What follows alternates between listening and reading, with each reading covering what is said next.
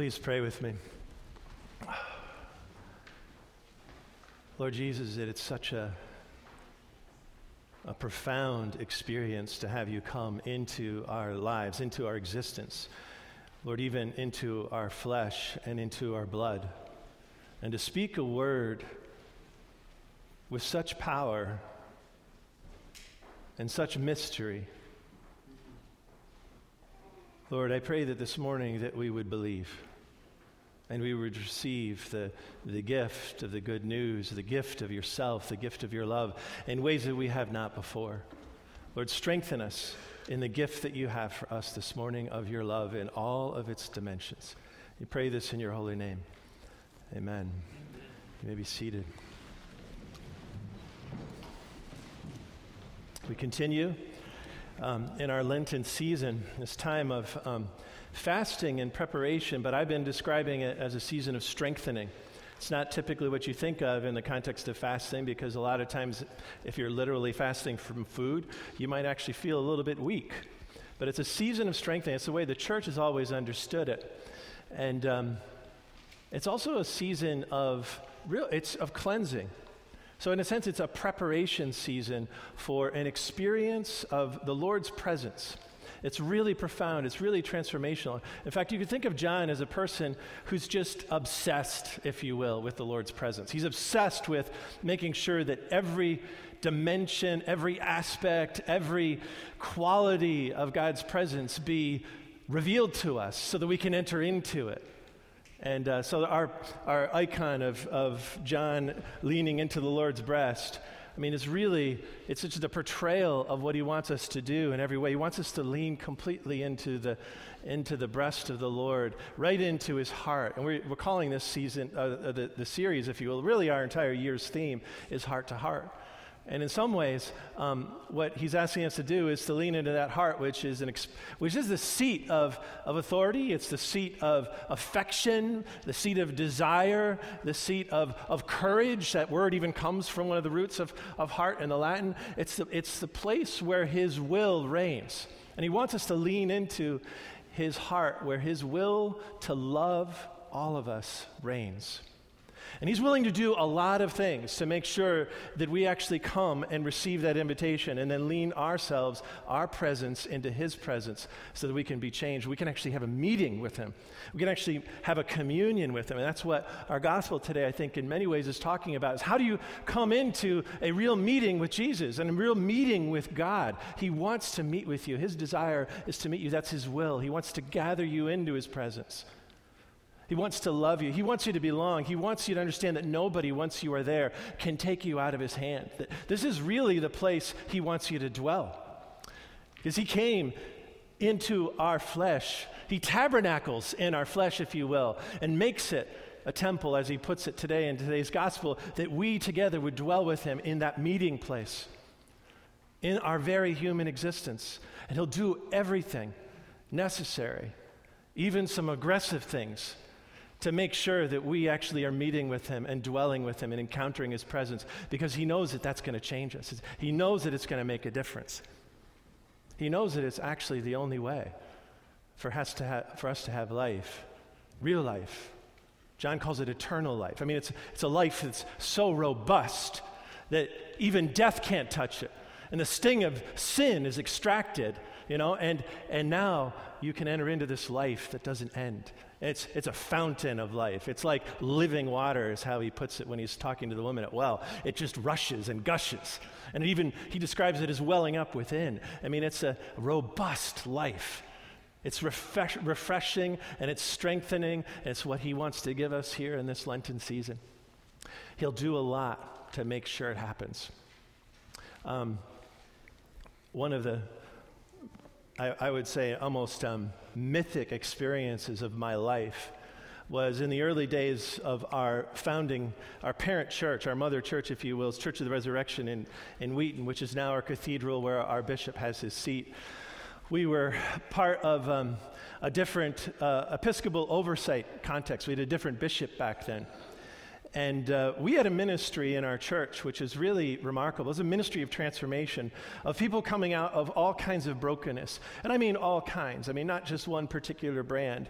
But um, there was a lot of people coming out of particularly um, sexual brokenness, where they had come to our church and they had met Jesus and had been such a transforming experience, such an encounter with them with Him in their own embodied lives that it was changing the way that they think. It was changing the affections of their hearts. It was changing even what they desired, and they were amazed to find that a lot of the brokenness in their sexuality was being redeemed, and for them that was incredibly wonderful freedom and a great liberty. And they were set at liberty to, to praise God with their lives in a way that had been before just a, a struggle or even completely not possible. And so they were finding this kind of transforming experience of freedom in, Jesus from some stuff that our culture would just say, look, you just have to put up with it. In fact, you should probably just embrace it. Um, so we were working, I would say, I mean, we were a church at that point of around six or 700, and um, I, I think we probably had 25 to 50 people in our church who would say that, we, that they had come out of this particular kind of sexual brokenness. And again, it, it's a lot of different stripes and a lot of different varieties of it. Um, we know now that there are lots of different ways you can be broken in this part of our human identity. And um, they would go to our bishop's church at the time in Chicago, and they would get really confused because the bishop and a lot of his other priests and a lot of his other churches were saying, that's how God made you. In fact, the gospel is in that. So we called the, the bishop and our denomination at the time to repentance because we just felt like, man, you're not, you're, you're not being pastorally really loving here. And that's what these 25 to 50 people were telling us is that they, how can you be under the authority of somebody who actually doesn't care about the condition of our souls when we've already been freed from these ways of enslavement? How can you be under that kind of authority? That doesn't make a lot of sense to us. And they appealed to us as pastors at the time to get straight about this. So it wasn't right. And so we're in the midst of a season, and it was Lent. We were praying prayers of repentance ourselves for not having been really clear and not really having told the line, even though we were ministering to folks in a way that was true and bringing them out of it. But we were under an authority who was saying other things. In fact, I remember sitting in a, a, meeting with this bishop, and he said, We are now at a point in history where the Holy Spirit is revealing things that contradict Scripture. Oh, that's heresy. It's he was basically making of himself an apostate bishop. It's a really, really scary and really sobering thing when that happens. And so we were in deep repentance for having been under that authority. Praise God, we have a godly bishop and a godly denomination now where we are very much trying to and faithfully upholding the faith once given in all of what that means. We understand that we're under scriptural authority.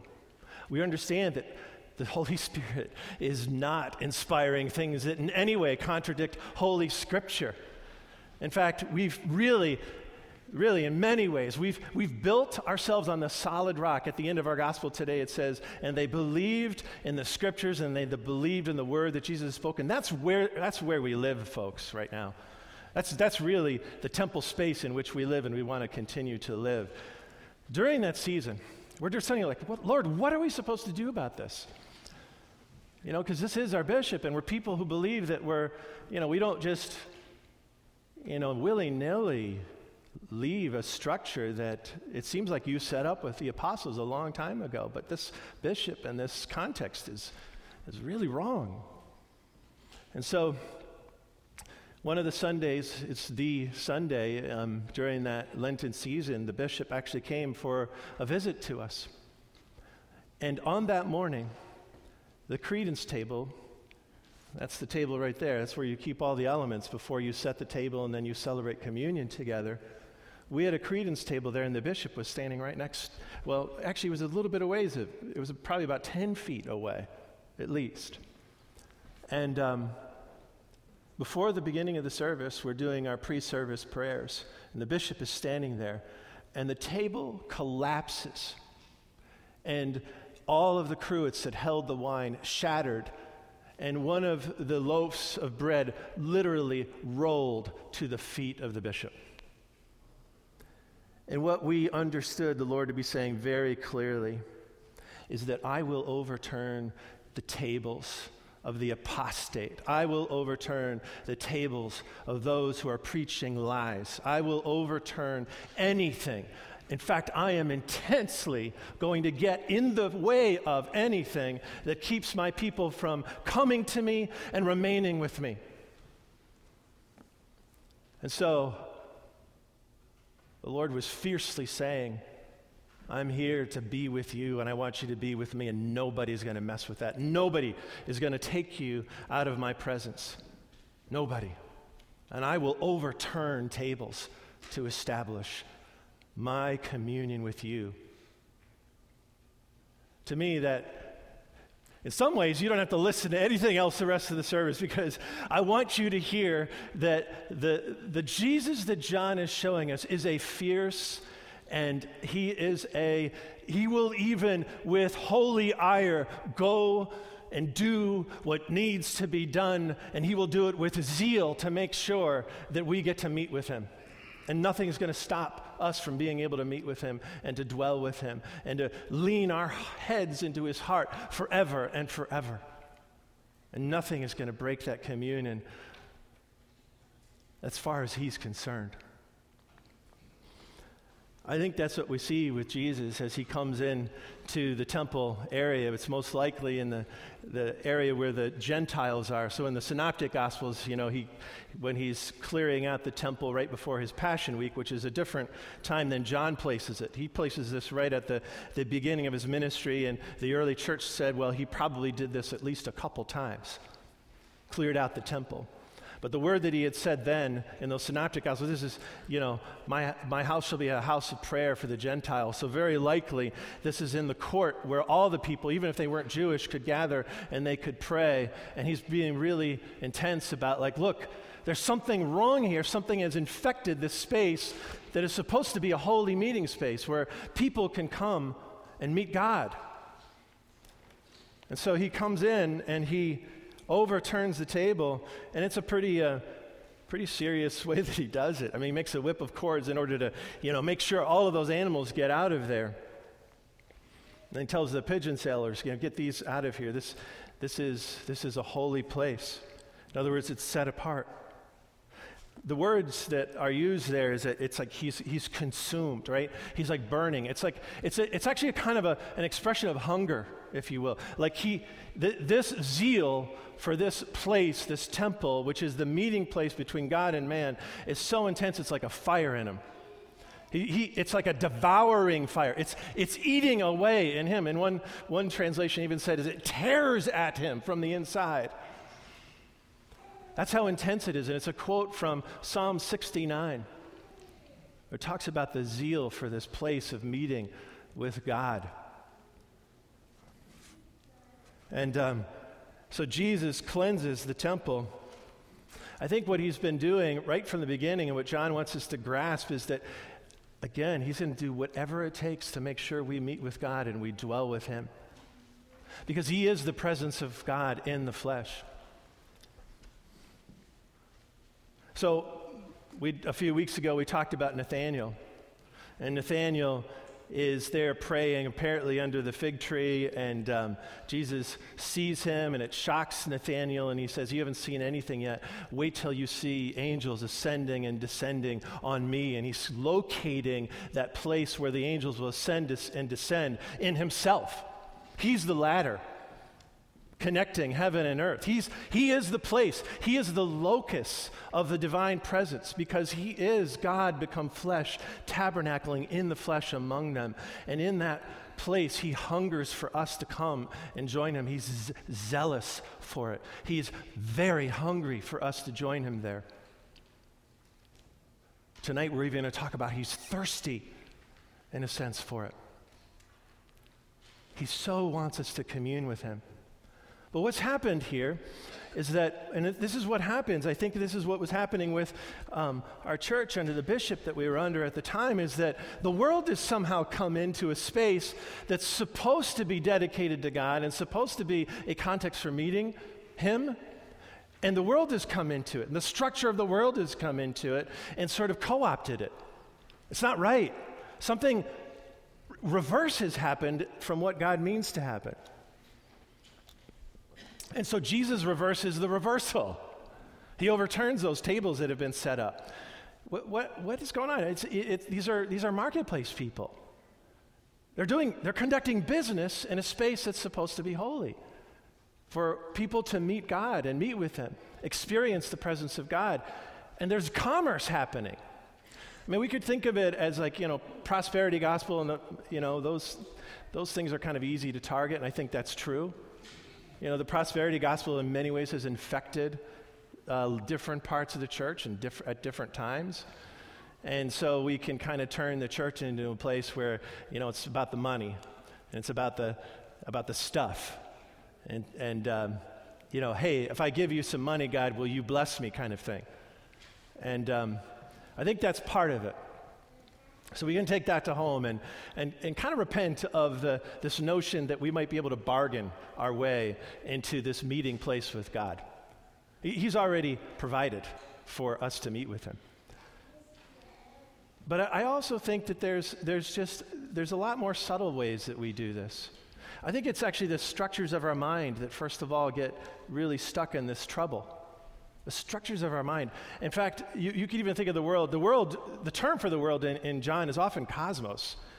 So, cosmos is like this ordered system in which we know how life works. And I think in the West, we're very capable and we think we know how life works. And so we're no longer in need of God to come from the outside and transform us. We're no longer in need of His wisdom to come in from the outside and show us how to live. We're no longer in need of his presence in a way to come in and transform us because we can, through a transaction, make it happen, for instance.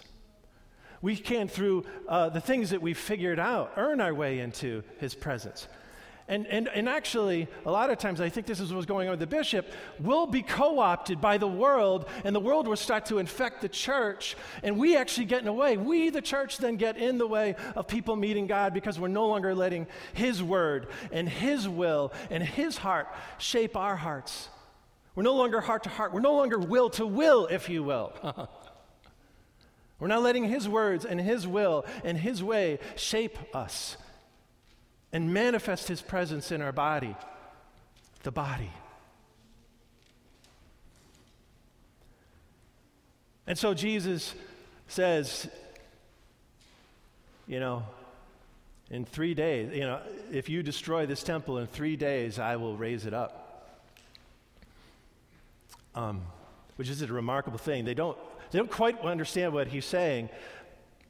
John makes it clear he's referring to his body. I mean, they just can't conceive of the fact look, this is a system that actually works really well. In fact, it's a really, um, a lot of it was revealed by God. I mean, it was given to Moses. He had specific instructions, and then in, in, with the inspired work of a lot of craftsmen and artisan, they put this holy space together. And, you know, there's the temple, there's the court of the Gentiles, the court of the women, the court of the Israelites, the court of the priests, and then there's the Holy of Holies. And we kind of know how you go in to meet with God. And, and all we're doing is trying to facilitate. We're trying to make it easy for people to come in. And so we let the world come in and infect how it is that we're doing stuff because we want to make it easy for people to come in. And in a lot of ways, we actually make it harder as soon as we start to think that way. Oh, I'm going to compromise with the world because the world, you know, that's not all bad. I mean, I think a lot of times we fall prey to this idol, what we call tolerance, you know, and it's a false tolerance. It says it's okay to just continue with life as you are. You don't actually need a sacrifice. Um, and we do need a sacrifice. Jesus isn't saying we don't need a sacrifice. Jesus isn't saying we don't need to be holy to be in, a holy, in his holy presence. He's just saying, I'm taking care of it. And you don't have to try and make it happen according to your own wisdom. You need to let my wisdom come in and inform you. You need to let my grace come in to change you, to transform you. So he's talking about his body. And once again, what he's saying is, it's in me that you will meet the Father. All you need to do is come to me to meet him and to have fellowship with him and to be in this space of real prayer. And the disciples remember later that zeal for his house would consume him. As he's hungry for us. You know, Mary had just, um, at the beginning of this chapter, had been talking to him about this domestic problem with a wedding feast, and, and she said, Do whatever he says. So listen to his words. Let his words dictate to you what needs to happen. And in that house, the founding of that house was filled with abundance. He took care of them. There was a manifestation of the presence of God there. He actually took care of them because Mary realized all you need to do is listen to his words. And the disciples decide they're going to listen to his words, and they believe in it. I'm sorry, it's not in your reading, but at the end of the chapter, it says really clearly we believed in the scripture and believed in his word that he spoke. And so Mary kind of does that, and she's giving us a picture, and John is telling the story about the wedding of Cana. There's a picture of abundance there. That when he comes in and tabernacles among us, he actually makes a space for us to meet him. And he actually takes care of everything, by the way. Later on, he'll talk about providing the food, and he says, My, my, um, my blood is, is the wine, and my body, my flesh, if you will, is the bread. And if you don't eat and partake of me in this way, you actually don't have part of me. You don't have part of this life that I'm trying to give to you. And at the end of the gospel, this wonderful story about Peter and John, and they've been laboring all night operating, I guess you could say, in their own wisdom, according to their own exertion of power, trying to get food by fishing all night, and they get nothing. But then Jesus from the shore calls out and says, Do you have anything? Have anything to eat? And they're like, No, we've been laboring all night. And he says, Throw it on the other side. And they do it. They actually listen to his word. And then they haul in this incredible amount of fish 153 big fish. And he provides for them breakfast. He does it for Peter first. And then he, having fed Peter, having loved Peter in this way, having even made forgiveness to Peter, because we do need to be forgiven because we're not holy, we need to have things provided for us to come into his presence. He then invites Peter to feed the sheep himself, to take the sheep to Jesus where they can actually graze upon real food and drink real drink. It's a, it's a meal that's founded on His gratuity, on His generosity. It's a, a meal they can buy without money, as Isaiah puts it. They don't have to do the transactional stuff. And so Jesus is really turning the tables over in terms of how we tend to think. He wants us to come and receive from Him and receive real food and real drink. This afternoon, I'm going to be um, doing my son's, um, Christ- we, we kind of call it a Christian bar mitzvah. He's 13, and um, so I and my brother Leaf and some of the other men in his life who've had a strong influence on him, who really look up to him, we're going we're gonna bring words to him about what, what does it really mean to be a man? What does it really mean to be um, a, a man of God? And what does it mean to have your own body, in fact, be a temple? To be a place where the presence of God has free reign? And I think, you know, one of the things that bar mitzvah means is to be under the law. But what we're under in Jesus is a law of love. And the first thing we know about John, or the, one of the main things I should say we know about John, is he understands that he's the beloved disciple. He is first of all loved. He's, he's a partaker of that first love. He's a partaker of the meal that's been prepared for him. And he feasts upon that meal, and he's very clear that in that space that he has something to share. And so he is heart to heart, he's will to will. Um, he, having been given so much that he that Jesus shared with him, he shares with the disciples. And he, at the end of his life, he says, you know, love, love, love. It's all about that. In the same sacrificial way that Jesus is talking about, he's inviting us, having so received, to share as well. I think if, if, if I understand what it means to be a disciple, whether we're men or women, and what I think that we're supposed to learn from John, and what we're supposed to learn even in Lent in this strengthening season, is that, first of all, let him love you. First of all, let him make a place in which you can dwell with him. In fact, let him turn over the tables of you trying to set up your own feast. And let him set you apart to him. Let him make of your body a place of meeting with him. Let him make of your life a life that partakes of eternal food and drink and will last with him into the heavenlies, into the life eternal. Please pray with me.